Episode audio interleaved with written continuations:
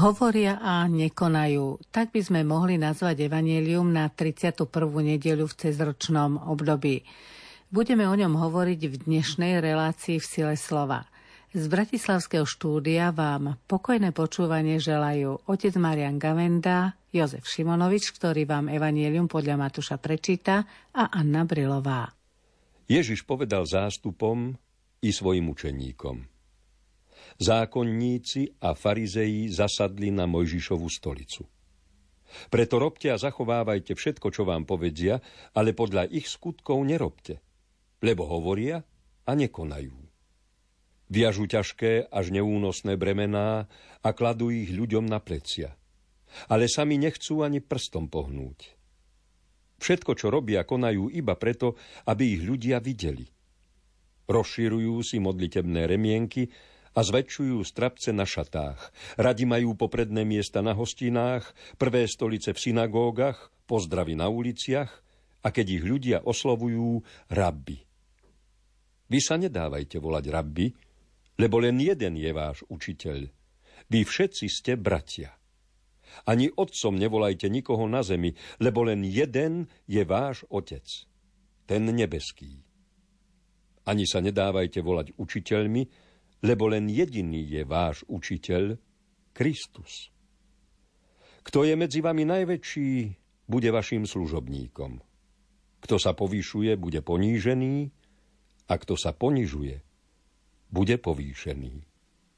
Evangelista Matúš nás vovádza do deja vetov. Ježiš povedal zástupom i svojim učeníkom. Prvé, čo je potrebné, je zmeniť čas. Samozrejme, vtedy to Ježiš povedal zástupom i svojim učeníkom a znova si teda povedal, a teraz to hovorí mne. Je pravdou, že každý nosí v sebe aj učeníka, aj zákonníka. Teda učeníka, ktorý chce počúvať, ktorý chce spoznať správnu cestu lebo to je učeník alebo učeň, nie je maturant z nejakých teoretických predmetov, ale ktorý sa v nejakom remesle vyučil a vie ho robiť. Takisto aj učeník je ten, ktorý neabsolvoval nejaké teoretické kurzy, ale e, bol v škole svojho majstra, aby aj on podobne žil. Čiže aj učeník je v nás, no aj tá náklonnosť k povrchnosti tomu farizejskému, ako my to máme zakorenené, ale to neznamená len nejakú podlosť farizej, že naozaj nejakú úlisnosť alebo dvojtvárnosť, ale je to sklon zostať na povrchu. Človeku je bližšie to, čo je očami viditeľné, efekt, ktorý je okamžitý. Tej povrchnosti sme náchylní, pretože naše zmysly zachytávajú povrch vecí, to je jednoduchšie a tých vecí povrchných je viac, takže na to podstatné ani nevychádza čas, nemáme priestor a preto, ako som povedal, nosíme v sebe aj učeníka, aj zákonníka. Ježiš začína svoju reč slovami. Zákonníci a farizeji zasadli na Mojžišovú stolicu. Čo to znamená Mojžišova stolica? Touto stolicou sa myslí všeobecne správcovská a učiteľská autorita.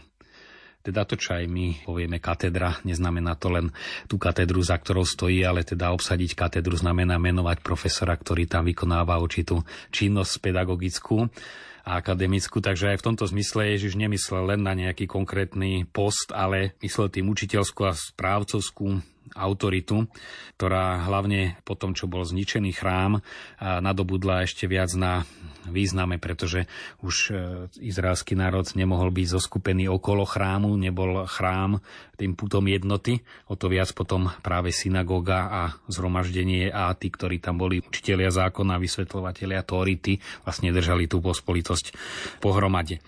My tu môžeme hneď prejsť k našej situácii, teda urobiť skok zo synagógy do cirkvi, pretože aj synagóga sama o sebe neznamená priestor. Synagóga je predovšetkým zhromaždenie, kde sa stretnú tí, ktorí idú počúvať Božie slovo. Chrám bol len jeden, ale synagógy mali už aj začias Ježiša jednotlivé obce svoju synagógu, kde sa stretali počúvať Božie slovo. Obetu Bohu prinášali v Jeruzaleme, ale Božie slovo počúvali v svojich synagógach. No a vlastne aj e, cirkevné spoločenstvá sú tie, ktoré sa zhromažďujú, aby počúvali e, kázanie apoštolov. No a samozrejme je tam ten posúv, že eucharistická obeta sa koná na každom mieste, kde sú zhromaždení. Čiže veriacich spája do církvy, teda do synagóg pedagógy, inými slovami. Nielen to, že sme poslucháčmi toho istého slova a pôsobí v nás to isté slovo, nielen to nás spája, ale samozrejme aj Eucharistia. to usporiadanie synagógy prešlo aj do cirkvi, to už vidíme v smerniciach svätého Pavla, že sú tí starší, ktorí predstavujú autoritu v jednotlivých e, zhromaždeniach veriacich, pretože naozaj autorita je niečo, čo je vpísané ako potreba do spoločenskej povahy človeka. Autorita ako služba je potrebná. Preto mnohých prekvapuje, že Ježiš práve o tých, ktorí všeobecne mali negatívny postoj k Ježišovi a on voči ním veľmi kritický postoj, zrazu povie, preto robte a zachovávajte všetko, čo vám povedia. Ježiš nebol anarchista, ktorý robil revolúciu takými lacnými zmenami, že všetko zbúram, začneme od znova, lebo to je veľmi ľahké, ale aj veľmi má to krátke trvanie. Ale hovorí, čo vám povedia, zachovávajte, robte, ale podľa ich skutkov nerobte. Čiže jediné, čo si od nich neosvojete, je práve tá povrchnosť, že oni, a potom to uvidíme ďalej, sa tvária zbožne, ale sami podľa toho nežijú. Ale to neznamená, že keď my odmietame nejaký rozdiel medzi životom a slovom, musíme odmietať všetko. No a keď o tomto hovoríme, už sme vlastne úplne doma, pretože tú autoritu učiteľskú a aj spravujúcu v cirkevných spoločenstvách zastávajú v dnešnej dobe kňazi a to základom bunkou Samozrejme úplne základnou je rodina, ale cirkevnou základnou bunkou je farnosť. Tam je už cirkev v úplnosti.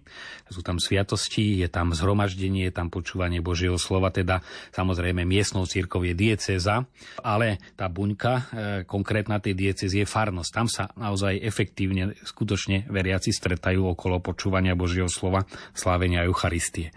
Nož a tu sa otvára škála otázok na kňaza ako kazateľa. Mnohí poukazujú na to, aká bola kázeň, či kňaz žije podľa toho, čo hovorí a podobne.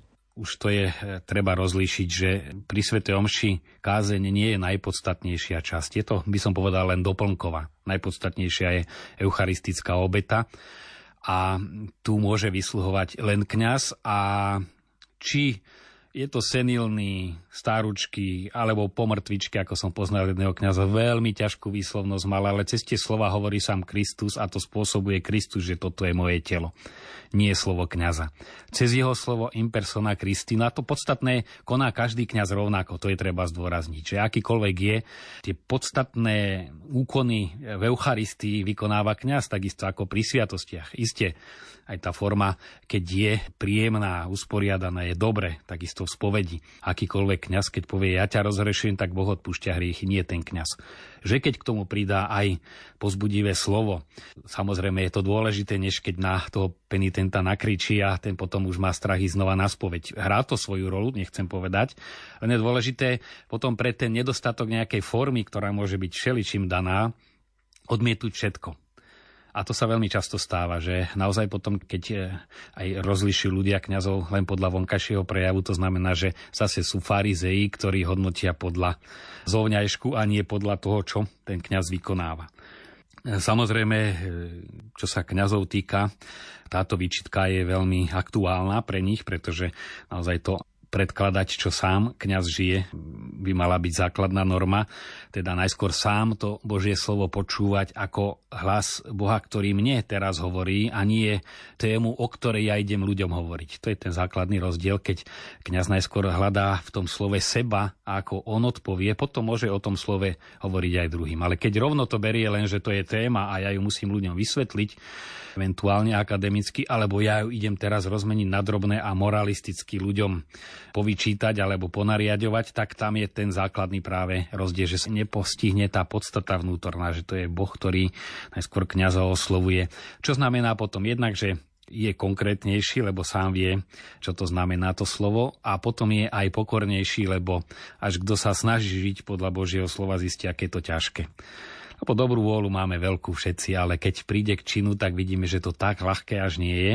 No a kto to na sebe zakúsi, aké to je ťažké, tak je aj pokornejší voči druhým, aj trpezlivejší, lebo pozná to. Obyčajne, kto je príliš náročný, tak tie nároky, ktoré by mal mať na seba, tak premieta na druhých. Je to problém aj staršej generácie, aj kňazskej kde som to počul z úst skúseného kňaza. Nie je to môj názor, že neraz práve tie ideály, ktoré oni nestihli v mladosti prežiť, len ich mali, tak chcú, aby mladá generácia to teraz žila.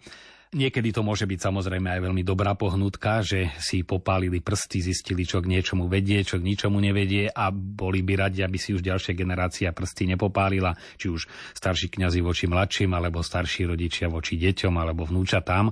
Môže tam byť aj samozrejme dobrý motív, ale je tu aj to riziko, že ideme seba naprávať na druhých a to hrozí.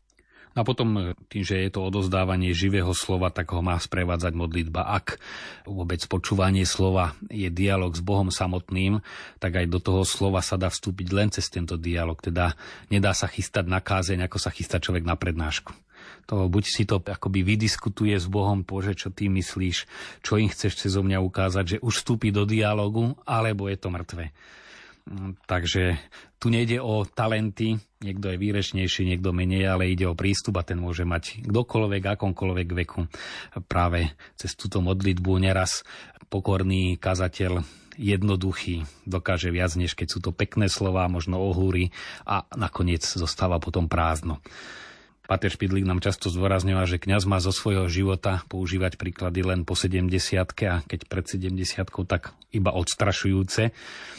No takže si to trúfnem aj sem vsunúť, že naozaj aj cez tieto týždňa mesiace prežívam podobnú, by som to povedal, nie krízu, ale si kladiem otázku, ako to kážem, lebo mám dojem, že naozaj sú to len slova, ktoré odznievajú, ale ak by sa účinnosť homilie merala podľa toho, koľko napomohla medzi tým počutým slovom a skutkami, že tých skutkov pod vplyvom Božieho slova eh, je tak strašne málo a že tie moje homilie k tomu vôbec nepomohli. Niekedy možno práve tým, že zaujímu, môže to byť dvojsečné, že iba odputajú pozornosť.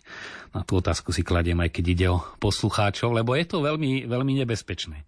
Ak zaujímavá homília môže byť aj zaujímavá, ale len upútá teoreticky a odvedie od toho, že ale ja potrebujem niečo spraviť a nie len sa stotožniť s homíliou, tak môže byť aj e, vlastne takou odputávacou akciou tu musí byť človek ozaj pokorný, lebo sa mi tak zdá, že ten pancier medzi počutým Božím slovom a žitým je tak obrovský. V tomto evaneliu máme napísané, že mnohí, ktorí hovoria, nekonajú. E, myslím si, že to neboli len farizeji, že takí sú aj v dnešnej dobe a zrejme aj medzi kňazmi. Samozrejme, jedna vec je táto výčitka, ako som už povedal, pre kňazov, aby sa snažili žiť a nie len hovoriť.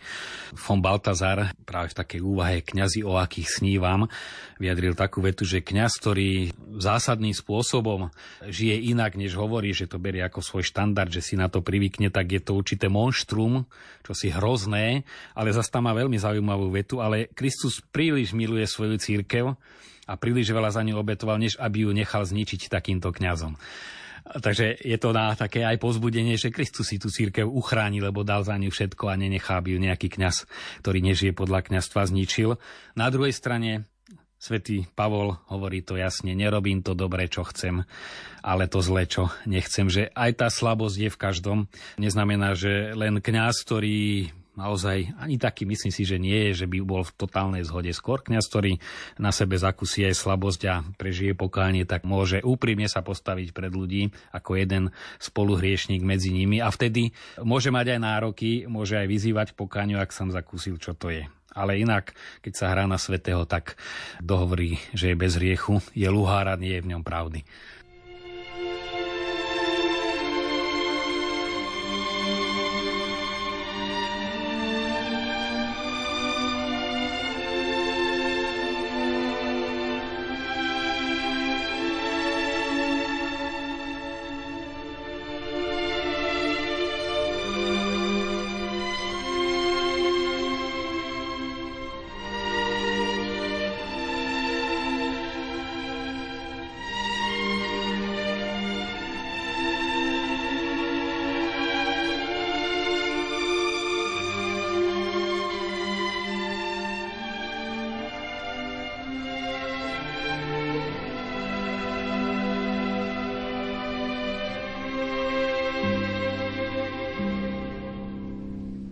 My sme hovorili o kňazoch aj kriticky, ale poznáme aj veľa pokorných kňazov, ktorí idú ako pastieri a ukazujú cestu veriacim aj v tom pokáni. V tomto evaneliu ale Ježiš hovorí aj o autorite cirkvy, a to slovami zachovávajte všetko, čo vám povedia.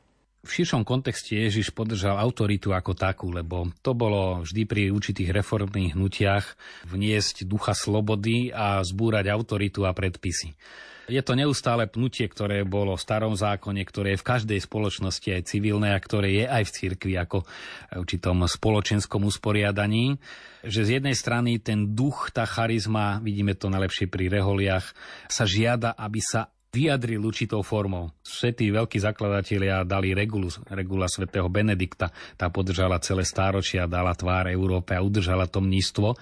Čím je tam viac ducha a nadšenia a nie je tam v istom zmysle aj táto štruktúra, ktorá sa môže stať v počiatku ako brzdov, ako niečo, čo udúša to nadšenie, ale na druhej strane, kde je príliš nadšenie, sa aj príliš vyminie, vyprcha ale samozrejme je tu to riziko, že zostane potom z toho ducha iba štruktúra, to čo sme hovorili aj pred týždňom, aj v rodine, e, kde sa majú radi, tak práve z tej lásky vzniknú určité pravidlá spoločného života, ale keď sa vytratí láska, tak tie pravidlá, ktoré predtým pomáhali, sa stávajú e, väzením a klietkov a človek na ne naráža. To platí aj v cirkvi, aj v jej štruktúrách. No ale prinášať reformu neznamená zbúrať tieto pravidla, ale vrátiť im ducha.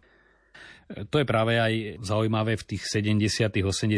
rokoch cirkvi u nás, ktorá bola poznačená takým obrodným prúdením, že tam to nevychádzalo ako taká spontánna snaha mladých, mladých reholníkov, mladých ľudí, ale keď si zoberieme rehole, to boli kňazi, ktorí predtým si vytrpeli veľa väzenia, veľa sa modlili a tí boli iniciátori obnovy. Každá rehola mala takéto veľké osobnosti charizmatické, ktoré pomohli tej reholi žiť v daných okolnostiach, alebo to laici, ktorí ale to nadšenie vnášali také už uzemnené, pretrpené, premodlené, no a tam to malo svoje korene, tam to neuletelo do žiadnych extrémov. Keď sa zostane len pri emocionálnom nadšení, tak tam je riziko, že tá emócia zase je niečo povrchné, no a vedie to len povrchným prejavom. V ďalšej časti Evanelia Ježiš konkretizuje, v čom tá povrchnosť, to farizejstvo spočíva. A to slovami rozširujú si modlitebné remienky, zväčšujú strapce a tak ďalej. Mnohí si myslia, že aj v súčasnosti v tej cirkvi, ktorá je aj znútra ohrozená, všeli, čo sa v nej rozpadá, tak udržia vernosť len cez e, predpisy. Zachovávajme dôslednejšie predpisy. Vidíme to v cirkvi, väčšina z tých ľudí má úprimný úmysel, lebo vidia, že aj cez tie minulé 10 ročia, kde sa všetko tak príliš uvoľnilo, tak e, vnieslo to rozklad, ako kto si povedal, že to otvorenie okien na církvi, ktorým nazval Vanutie ducha Jan 23. spolu s tým čerstvým vzduchom tam vnieslo aj novú čertovinu, tak ono je to tak vždy. S tým dobrým sa aj nové formy zlého nalepia. No ale myslím si, že momentálne tá hrozba je práve v tomto, že myslieť si, že vernosťou predpisom my vrátime e, cirkvi stálosť a, a to, čo církev bola kdekoľvek sa po svete pohybujem, vrátanie Vatikánu, prílišný dôraz na oblečenie, cirkevný v čiernom celý. Oblečenie je forma e, komunikácie, má čo si vyjadrovať, ale môže aj čo si skrývať to je uniforma. Keď sa s ňou stotožním, že navonok dávam to, kým som, tak e, jednak e, je to čo si tým ľuďom hovorím, komunikácia, tak ma to formuje sa podľa tej uniformy aj správať, ale môže to byť aj len niečo zakrytie, že sa schovám za tú uniformu. A toto je veľké riziko súčasnej cirkvi, prílišné bazírovanie na predpisoch. Tu treba predpisy zachovať, uchovať, ako hovorí pán Ježiš, ale naplniť ich duchom. Ďalej Ježiš hovorí o farizejoch.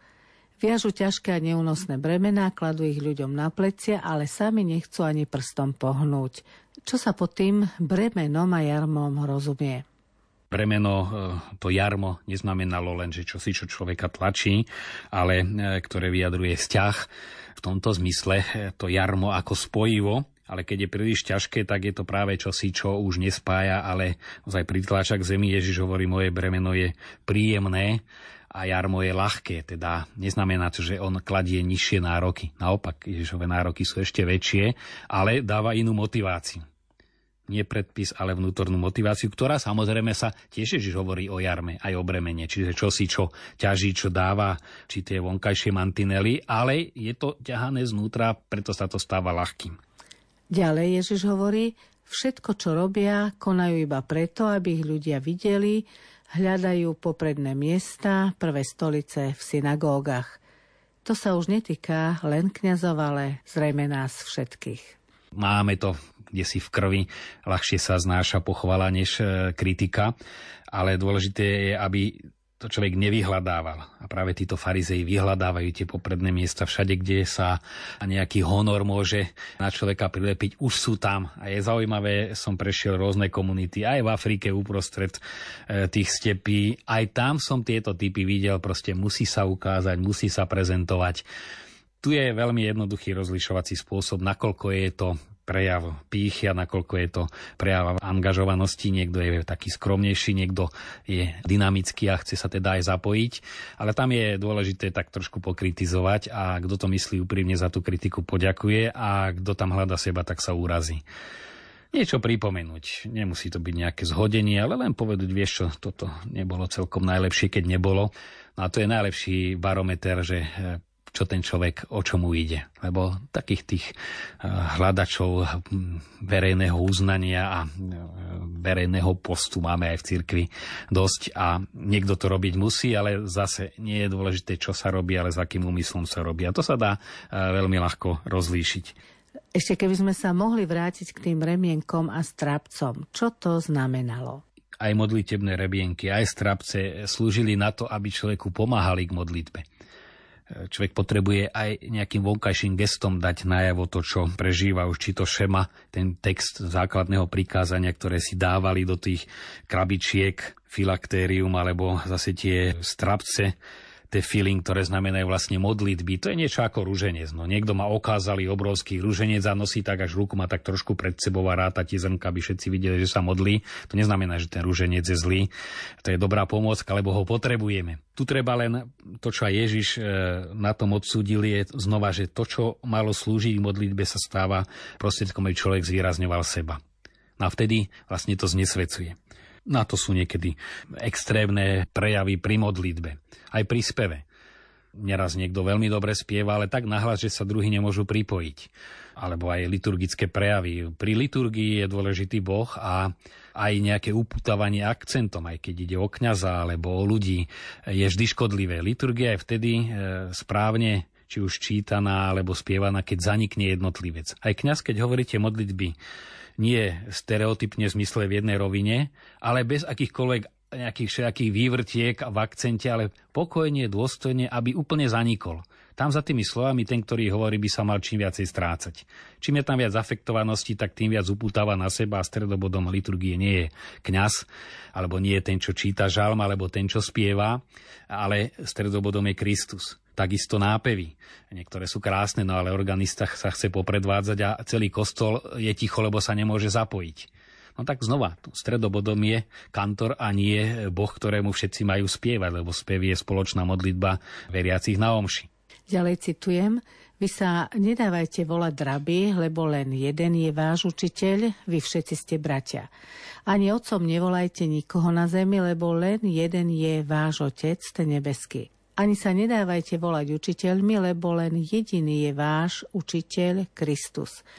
Toto je napísané a vlastne sme to v úvode počuli, ale predsa používame aj slovo učiteľ a kňazo voláme oče, otec, Zas treba ísť na podstatu veci, lebo akékoľvek iné meno by sme dali kňazovi a oslovenie, či súdruh, či pán, ale záleží, za koho toho kňaza máme a za koho ten kňaz má sám seba.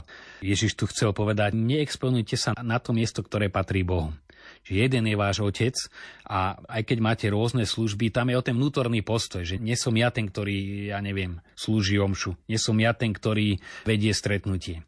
A to je vnútorný postoj. Akokoľvek to nazveme, keď tam nie je ten vnútorný postoj, že teraz sme tu spolu a Boh k nám hovorí.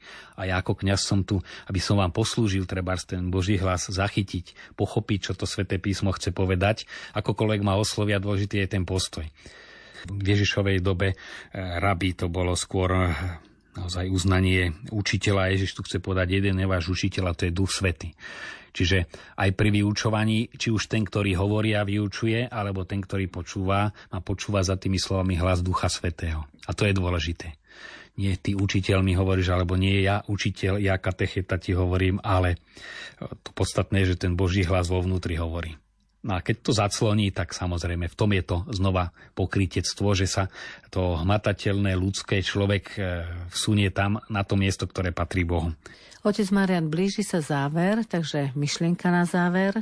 V dnešnej dobe vidíme, že e, ako mnohí odmietajú vôbec nejakú autoritu v cirkvi a na druhej strane práve tí, ktorí odmietajú, ako veľmi uznávajú rôznych guru čo všetko od nich požadujú na tie rôzne ezoterické stretnutia. Musíte si to, musíte sa tak ostrihať, musíte takú stravu. Okamžite prispôsobia, platia veľké peniaze za tie stretnutia a že to isté a overené a oveľa hĺbšie overené stáročiami im hovorí kňaz zadarmo a nič ich nenúti, len im ponúka, tak tam to nezoberú, lebo to je církev, ale od guru to zoberú, lebo to je guru.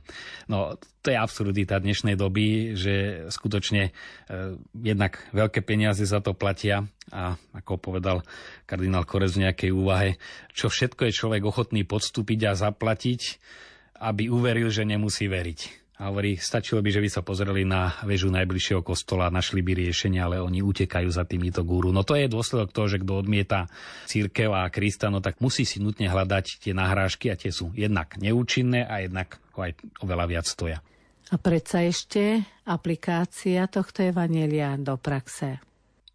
Tieto konkrétne výčitky alebo poukázanie, kde človek má sklon k farizeizmu, či už tí, čo zastávajú to miesto, ktoré mali farizeja, zákonníci, ono bolo aj pozitívne samozrejme, len každý post láka aj, že sa zneužije, e, tak končí veľmi prakticky a to už patrí všetkým. Napokon povedal zástupom i svojim učeníkom tieto všetky slova. E, kto je medzi vami najväčší, bude vašim služobníkom a kto sa ponižuje, bude povýšený.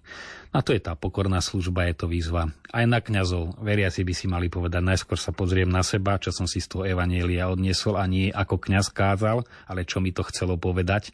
To je najpraktickejšie, možno aj hneď po tejto relácii si povedať, e, tí, čo boli v kostole, tak čo si z toho evanielia odnášam a nie len o čom to bolo. No a potom sa tak poskúmať, či vieme v pokore poslúžiť, v pokore prijať aj svoje chyby, nejakú výčitku a hlavne nejak si to tak aj v priebehu týždňa tak do toho vedomia postupne dostávať, že nie kňaz hovorí, ale Boh hovorí. Nie, že zbostovať kňaza. Práve, že kňaz má ísť do úzadia ako prostriedok, ale to podstatné je, čo tam Boh pôsobí. To nie je zbostovanie kňaza, ale e, že sa z neho stáva služobník a podstatný je Boh. Tak toto vnímať pri Svetej Omši, pri sviatostiach a sa tak preskúmať, či naozaj nedávame väčší akcent aj na tú formu, ktorú predstavuje pri liturgii kňaz, než na tú podstatu, ktorú tam predstavuje Kristus. A to je už na dnes všetko, milí poslucháči. Relácia v sile slova sa končí. Lúčia sa s vami otec Marian Gavenda a Anna Brilová. Tešíme sa na vás o týždeň.